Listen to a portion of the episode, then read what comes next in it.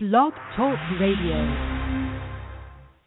Welcome, welcome to episode 23 of the No Look Pass podcast presented to you by WRSPN.com. We want to thank you for tuning in. You could be listening to anything in the world, but you're here with us, and we appreciate that. I'm your host, Frank Santos, aka my mom's favorite son, who would like to say to everyone that is fooled by March Madness and tries to argue that the college game is better than the NBA, bro, are you kidding me? Yo, Jay Z would like a word. Well, we don't believe you. You need more people. That's a fact. Uh, I got my co-host with me, Andy Flynn. Flynn, what's good? Man, you should have saved those people in a lump for the you need more people. I mean, you did it anyways. I really quick want to give a shout out to my boy Victor Oladipo. I'm having a great March.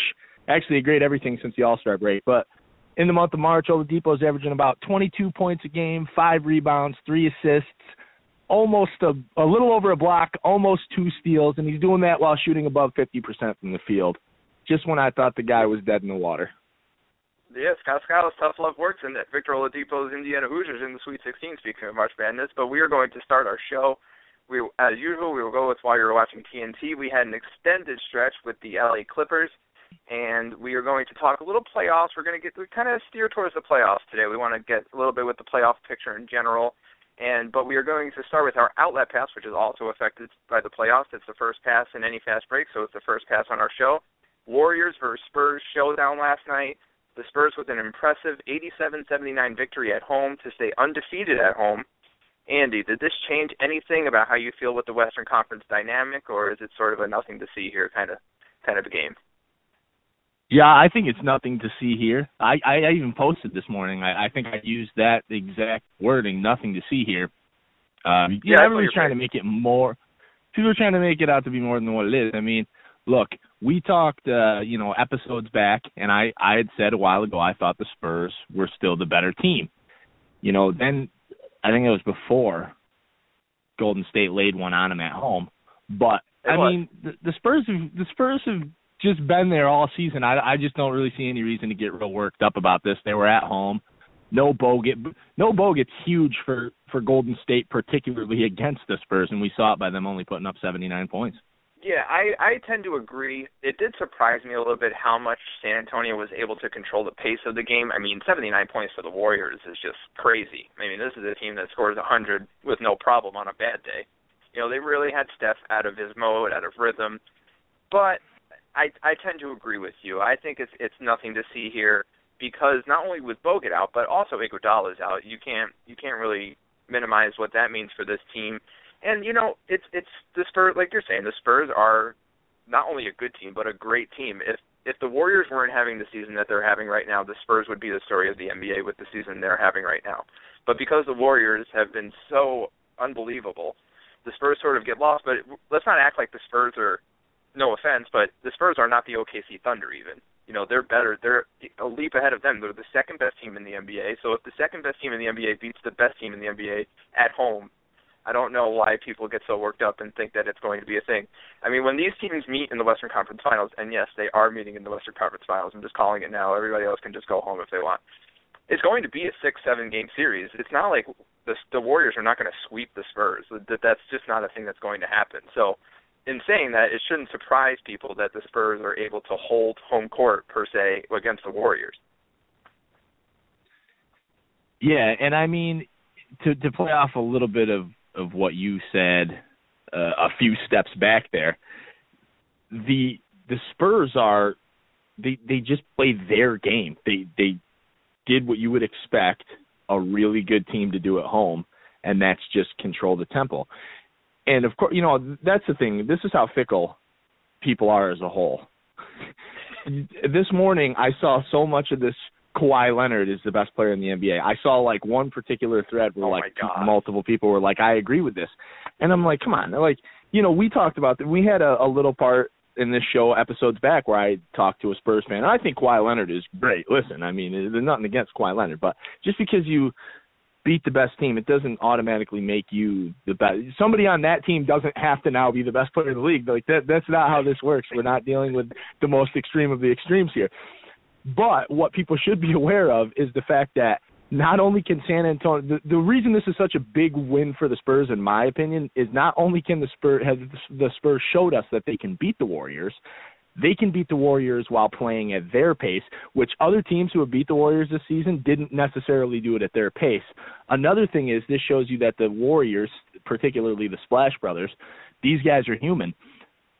I saw another thing this morning, and this was part of the thing we talked about at the top of the question here. And I, I saw it was Stephen A. Smith said, you know, that they just played defense on them; they were in their face. I saw Klay and Curry take a lot of open shots that didn't go into. Like the, that's the thing is Absolutely. the mindset gets crazy with everybody. They missed open shots, and that affects you almost more than well defended shots because if you're Steph Curry and you're just flicking them up from half court and they're going in the basket, you can't make a normal three. That's got to play more of a mental game with you than somebody guarding you because he gets guarded every night. It's not every night that he can't hit the ocean. I mean, it's just that that mental thing is a factor. And I think Klay stops seeing them. Those two together were two of 19.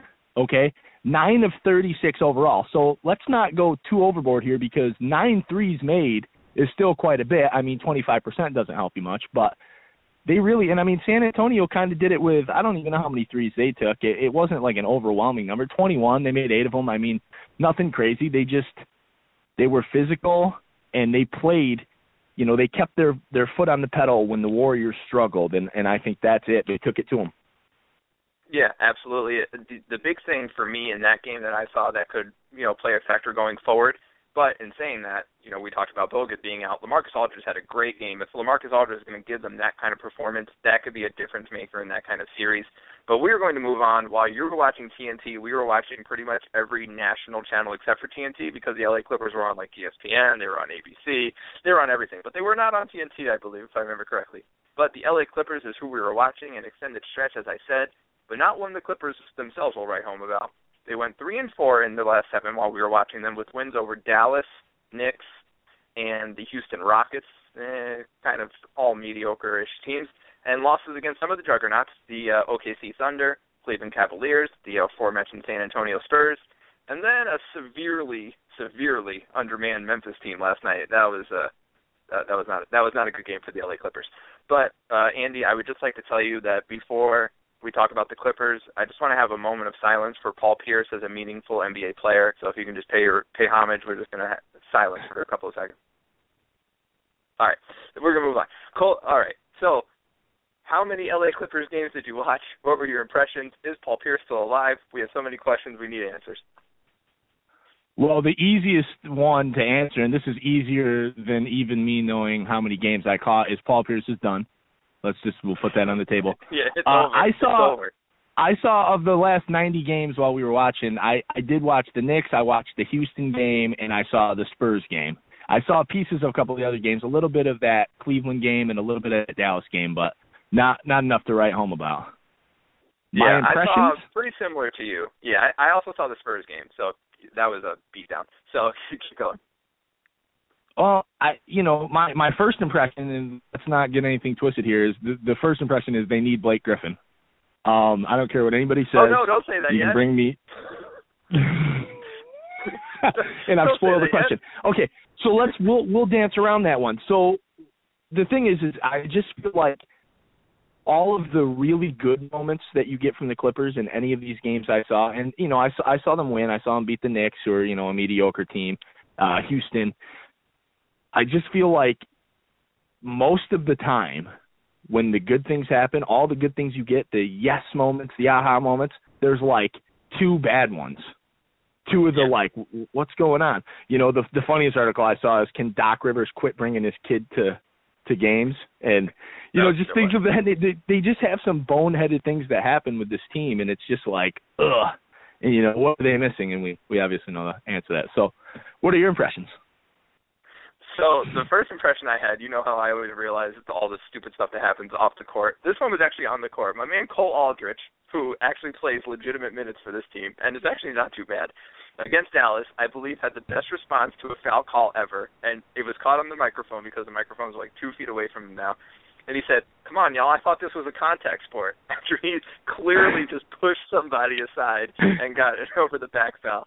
It rivals teammate Chris Paul's preseason uh, foul call. I don't remember if you remember this when he said to the official, "I have two kids of my own. Don't talk to me like one." And then he got teed up in a preseason game. Shout out to Chris Paul. We're going to get to you in a little bit. But that was my first impression. My second impression is that JJ Redick is the official vice president of the new club we started last week, the white guys who can play more than garbage time, and may Loki be coming for Gordon Hayward's head as president. JJ Redick plays so many roles on this team. I mean, he's sort of like I want to say he's like Kyle Korver on the Hawks, but I think I want to say that the Clippers depend more on JJ Redick than the Hawks depend on Kyle Korver.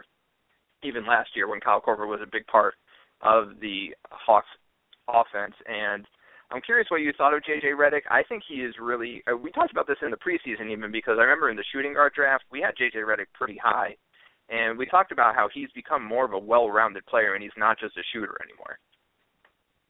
And let's put another myth to bed real quick. I also was listening the other day, and I don't know if it was like Rick Kamla or somebody was saying, I wasn't even actually watching. It was in the background as I was getting ready for work.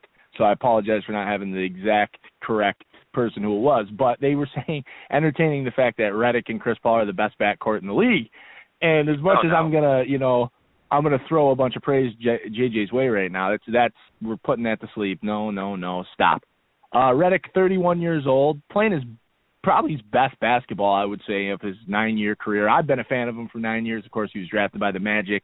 I kind of got to watch him go from uh, everybody texting, and not texting me. There was no text, and everybody calling me saying, "Oh, do you really like this Redick move?" To me, kind of rolling my eyes to like he worked, worked, worked, and he's become a very good player. And I, I do agree with what you said, even though I didn't think of it that way, of how much they rely on him the Clippers, and I think it's a ton, especially Chris Paul. I think it's such a luxury for for guys like Chris Paul and DeAndre Jordan too to just have a, a guy that's like you know a shot box winding down your Chris Paul you can't create, or you're Jordan you for some reason find yourself with the ball in the low post, and you need a a quick because the building is on fire, the bad guys are kicking in the door. Oh look it, there's the guy you know the the white guy with the big arm sleeve, and he can shoot that shot from anywhere.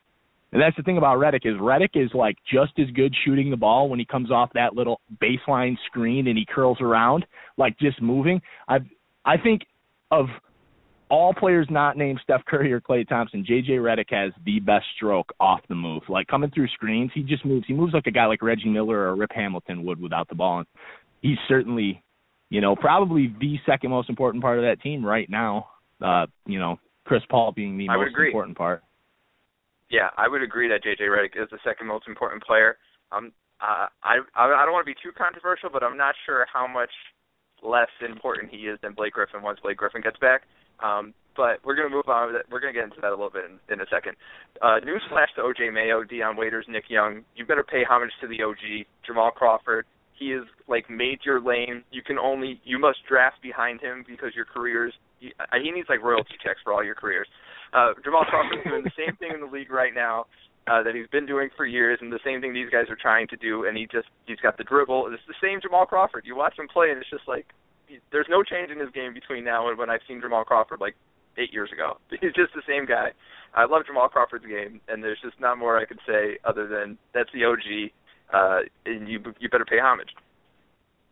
And nobody even talks about the fact that Jamal Crawford is older than dirt. He's 36 years old, and, and like people, I mean, we talk about him kind of like he's a vet, but when people discuss him or you look at his body of work, you know, he, he seems more like a 31, 32 year old player. Dude's 36 years old, been in the league for 15 years, and as Frank said, he's still doing the same dribble, dribble, dribble, dribble, hesitate, get you freeze, boom, the shot's going down every time. There's nothing you can do about it. When he was with the Hawks, I remember him shooting courts from the emblem against the Magic and just destroying my night. Yeah, actually, speaking of which, he destroyed. He was. It wasn't in this stretch, but when they played the Nets, oh my God, Jamal Crawford destroyed him. He had like 32. It was like a season high, and he was just doing that same thing, just like 20 feet from the basket, lulling you to sleep, and then when you, as soon as you're sleeping, resting, he just like pulls up. Oh man, it was terrible. So, speaking of Paul Pierce being dead, because he is, we've DOA dead on arrival. There's two guys that have played six, all 68 games this season for LA. The aforementioned Jamal Crawford and Wesley Johnson, who I tried to call Wesley Matthews just now because that's the only way it actually made logical sense in my head because I can't believe that Wesley Johnson has played every single game for the LA Clippers. But what is going on here at small forward? We got little Luc Mbah a Moute going on. We got little Wesley Johnson. This this is the missing piece, right? This is the, this is what they need. They need somebody that can actually play legitimate three minutes, right? they do. It's it's weird. It's like uh ever since they got rid of Matt Barnes and he started chasing guys down tunnels, it's like stuff doesn't really work anymore. And and to, and to think like Barnes is gone and it was kind of legitimately sold that that we're gonna just replace him with like a Paul Pierce or something like that. I yeah, I don't I don't know. I I guess a lot of people didn't really tune in last year and see that Paul Pierce was done playing basketball. I think everybody remembers Yeah. that one shot in the playoffs that didn't count. That weird three in the corner that that got waved off, and everybody's like, "Yo, Paul Pierce still got it. Wait till next year." And then it, next year came, and he went to the Clippers, and people were like, "Yeah, they need a small forward like that." And then he, no, he's old. Yeah, it's, it, it, uh, shout out shout out to my man Lance who who did not work on the on the Clippers at all, but is doing things in Memphis. My man Lance yeah, is making a dance, but he was born ready, born ready for the Grizzlies. Uh, but let's get into the big guys here, the big LA Clippers. We're going to talk about the two the two pieces. Chris Paul, unsurprisingly, right now carries this team completely. I don't think there's any question. There was a moment, I believe it was in the Dallas game, that he went out at the beginning of the fourth quarter and it was like a minute and 30 seconds into the quarter, and the Clippers just completely imploded. And Doc just looked to the bench like, "All right, Chris, I guess you're coming back in because clearly we can't even salvage a minute and a half without you on the floor." Um, but I have a question for you because I have this theory that everybody compares Michael Jordan to Kobe. They compare him to LeBron. My my Michael Jordan comparison for our generation is Chris Paul because I think he has that will to win that that nobody else really has, including LeBron. And I know Kobe's always had that sort of kind of grip as well, but I think Chris Paul is that teammate that everybody just really dislikes. The same way Michael Jordan was just hated by his teammates because when they wanted to go out on Friday night, Chris Paul was like, "No, like we're going to shoot jumpers right now. Like get get in here. What the hell is going on with you guys?" So is Chris Paul the worst teammate in the NBA? Is my question. the worst? No, I no, worst I. I could never say that. teammate? I could never say that because as Chris Paul as my teammate is looking down at me in the bench and I got splinters in my hind and he's screaming at me and telling me I'm no good. Listen, I'm still gonna rather be teammates with him than with somebody like, you know, Dwight Howard or like I knew you were going to You say know, even Dwight. like a oh man, I knew you were going to say Dwight. like I, I mean because listen because at least he and Dwight to me is the perfect example. I wasn't going to take somebody who just can't play because obviously that's unfair. But Right. Dwight at one point it was fair to say Dwight Howard and Chris Paul, Paul were about as important as one another to the league. I mean they were similar in the in the same tier.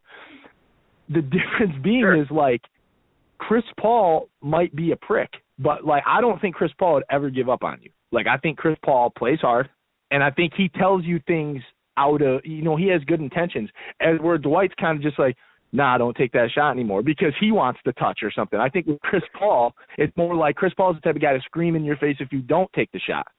And I, I just I feel like you got to have that sort of leadership, and I almost think that's where you're going with the, the Michael Jordan thing, because like as as much as people hated Michael Jordan, nobody minded those championships. So I mean, you you need that. Yeah, and this true. era is softer. We have softer people. They don't want to get yelled at. You yell at them and like a Morris brother's like, "Yo, I want to trade, man," and he's on the phone calling his parents and stuff, crying. I mean, it's it's. I, I would take a guy like Chris Paul any day of the week over most of these guys. Old school. Yeah, see, I I think you you made a great case. I I think I agree with you. I was thinking Dwight Howard, and this might be a telltale sign of why the Rockets are the Rockets. I was thinking Dwight Howard or James Harden because James Harden might be a bad teammate in the sense that Yeah. he's kind of quiet. You know, maybe he's not like a, the worst teammate, but he's got to be the worst guy to play with because you just you give him the ball at the top of the key and everybody just stands there and watches him play. Right? That that sucks. That's not a good thing to do. And then Dwight Howard, you just touch on everything. At least Chris Paul, even though he might be a prick like you said, but at least he's going to get you alley oops. Like he's going to get you you know the ball right where you need it to hit an open three. So at least he'll have some fun on the court before he just completely berates you. So I think you're right. I don't I don't think it is Chris Paul. We're going to move on to the elephant in the room question, which you touched on, and I think I know your answer. This team needs Blake Griffin, right? Like, do they? Do they Yeah. not? I don't know. You seem to think yes. No, they they do. They they need they absolutely need Blake Griffin. I don't care what their record was prior to Blake Griffin going down. I mean, we we understand sample sizes in the NBA and we understand the importance of basketball after the All-Star break and a lot of teams even save stuff for after the All-Star break. So, I think a lot of that early season stuff you know, we, we got to put a little bit of it to the to rest. The, the West was tough. Those top three teams, being the Thunder, the Spurs, and, and the Warriors, were you know all kind of there. I think it took these guys a while to click. Unfortunately for Griffin's image, a little bit it happened while he were, was away, and sometimes it's a little easier to make a team, you know, oil them up a, a, a little better when guys are getting more shots because the star player is down. But ultimately, no, this team is not winning much playoff basketball without Blake Griffin. I, I can't see it. Yeah, so I agree, but uh, my little caveat is I don't think this team needs Blake Griffin and DeAndre Jordan. I think they need Blake Griffin or DeAndre Jordan. I think if you were to trade, and I've said this numerous times on this show, I was talking about the Celtics making a big trade and trading for one of these guys. I think for the Clippers, if you were to trade Blake Griffin or DeAndre Jordan and get two to three pieces that can actually play in your rotation and play meaningful minutes and actually you know, let's say, you know, the Celtics with the trade that I always came up with was like Avery Bradley and Jay Crowder. Say you had those two guys instead of Blake Griffin or instead of DeAndre Jordan. I think the Clippers would be a lot better off. I would rather trade DeAndre Jordan if it was me. But it seems like they don't need both guys. And I think that's what you realize when Blake Griffin's out is that when they come back, it's not that Blake Griffin is a bad for this team, it's that then you have to pay play Blake Griffin with DeAndre Jordan and I think that combo is not good for this team long term. And I think they beat a lot of teams just because they're better than them, just because they have more talent. That happens a lot in the NBA. That's kind of how you mask your problems in the NBA is when you have so much talent like the Clippers do, you can beat up on uh, the 76ers or even like the Milwaukee Bucks of the world. But when it comes to the OKC Thunder or the San Antonio Spurs, you're always going to lose because you're missing you're missing the chemistry here, and that's that's when it's going to affect you. Well, and teams know they can't they they don't have to honor certain things with those two on the court at the same time because while Blake can shoot a jump shot, it's very streaky, and you know Jordan's posing no threat to take a jumper. So with those two on the court, you can kind of afford to lay back a little bit, and you don't have to really test them from 15 or 18 feet. So I, I think that presents problems, especially the way the game's played now when you see guys like Ryan Anderson out there stretching the floor all the way right. to the parking lot. So there's that. A- Absolutely. So that is our that was our week with the Clippers. We are going to move on and play the game that we always love to play, which is assist or turnover. Uh, a pass can only score two ways in the box score. That is with good with the assist or bad with the turnover. This time we're going to play it a bit differently because the question will be the same for each team that we present. Like we said, we want to move on to the playoffs here, kind of look towards the playoffs. These are all playoff teams that I'm going to name you, Andy. And the question is, will they keep their current seed and will they win a first round playoff series? So I'm going to start. I got two East teams and two West teams. Going to start with the East. The Toronto Raptors, currently the two seed, and one game back in the loss column with Cleveland. Will they keep their current seed and will they win a first round series? I think I'm going to go assist with uh, keeping their current seed. I don't think they'll overtake Cleveland, although it's not impossible, and they're definitely not falling back to three. And I absolutely agree that they'll win a first round, looking like it might be the Pacers or the Hornets or the Bulls, somebody of that. And probably not the Hornets, probably the Pacers or the Bulls, maybe even the Pistons. So definitely a W there. Yeah, I'm I'm also going assist on this one. I think they do keep their two seed. Um, I don't think Cleveland will drop back, but I think they do have a shot at it. Um, I don't know the schedule whether they have another head-to-head game against Cleveland. I don't believe so because I think the last time they beat them, they had won the, se- the season series, which is huge because now they have the tiebreaker as well. So, which makes it more plausible. And I do agree that they will win a first-round series, even though it's always a little questionable for Toronto when we get to playoff time. Hopefully, they can kind of change the persona a little bit. the next team is the Boston Celtics, currently tied for the five seed with the Charlotte Hornets, who I still actually can't believe is a playoff team. And same question: Will they keep their current seed at five, and will they win a first round series? I'm gonna go. I want to. I want to kind of split this because I want to say no turnover. They're not going to keep that five seed. I think it's the Hornets, but I do think that they can win a first round series still. I really do against okay. somebody like the Hawks or the Heat. Hmm. Yeah, I I'm actually going. Can we? Can I split I'm that? Is that is that against the rules? I don't. I think it is against the rules. I think you. you I think the fun okay, of the game is I'll pick can, one. I'm I'm going. Yeah. I'm going with turnover. I I don't think I don't think so. No. Right. I I'm also going turnover here because I am really. I agree that I think they're going to end up playing the Miami Heat, uh, and I I've really been impressed with the Heat lately with the addition of my man Joe Johnson, who is it, it's kind of funny when you're playing on a bad team and then all of a sudden you you go to a good team, how all of a sudden you're good again. It's almost like you weren't trying all your hardest with the bet. No, never mind. I'm not going to go that far. Uh, I, I respect I respect Joe Jesus too much to do that. But I'm going turnover because I don't believe that they will keep their current seed, and I do not believe that they will win a first round series. Next, we're going to go to the West. We got the Portland Trailblazers, currently the sixth seed, but they have Dallas and Houston on their tails, one game back, and then Utah sort of looming, two games back. So Portland Trailblazers either the sixth seed or could actually miss the playoffs. I'm going uh turnover. I don't Yeah. I don't think they'll keep the sixth seed and I I don't think they're I definitely don't think they'll win a first round series. See, I, I agree. I think they drop to seven, and then they face. You know, if you're in the seven or eight seed, you may as well not even show up. But I think again, we we talked about this earlier in in the in the show or earlier in the season that I think Portland will have an entertaining sweep by either San Antonio or Golden State. Last is OKC, currently the three seed, um, pretty secure in their spot. The the Clippers that we talked about, they're three games back, so that's going to be tough for them to catch up. But could play a tricky first round matchup against uh, Portland if they keep their six seed, like we just discussed or Dallas, who is you know they got the Dirk factor going on. Yeah, I'm gonna I'm gonna say assist. Although I do agree with you that I, I'm a little scared for the Thunder now. They've kind of been my my team that I'm saying you know they're good. We got to believe in them, but they can't close games, and to me that spells probably the worst kind of trouble you can have. Yeah, we're going to disagree here, I'm going turnover. I think they keep the three seed. I'm going to assist on that, but I don't trust them. You know, I it, the OKC trust Thunder have to regain my trust here, and I think Portland would be a very tricky matchup for them because I think Portland plays their style, and they might they might even play it a little bit better, to be honest.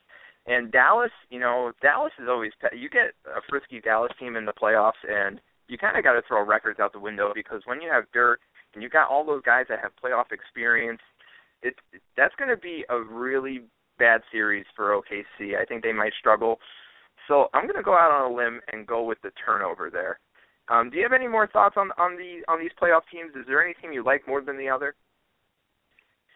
I mean, I I think you know one thing about the the Thunder is I think they're going to end up playing Houston. I have some weird feeling that Houston's going to settle in that sixth seed. Somehow they're going to play good enough basketball, just good enough to push Portland out. But I, I'm excited. I really am excited for the Clippers. I, I'm interested in seeing what they do. I'd be really interested if we can get the Clippers Memphis first round. Would be outstanding. Oh, that that would be the Memphis is kind of that X factor team. I feel like in the postseason, especially because they're falling apart.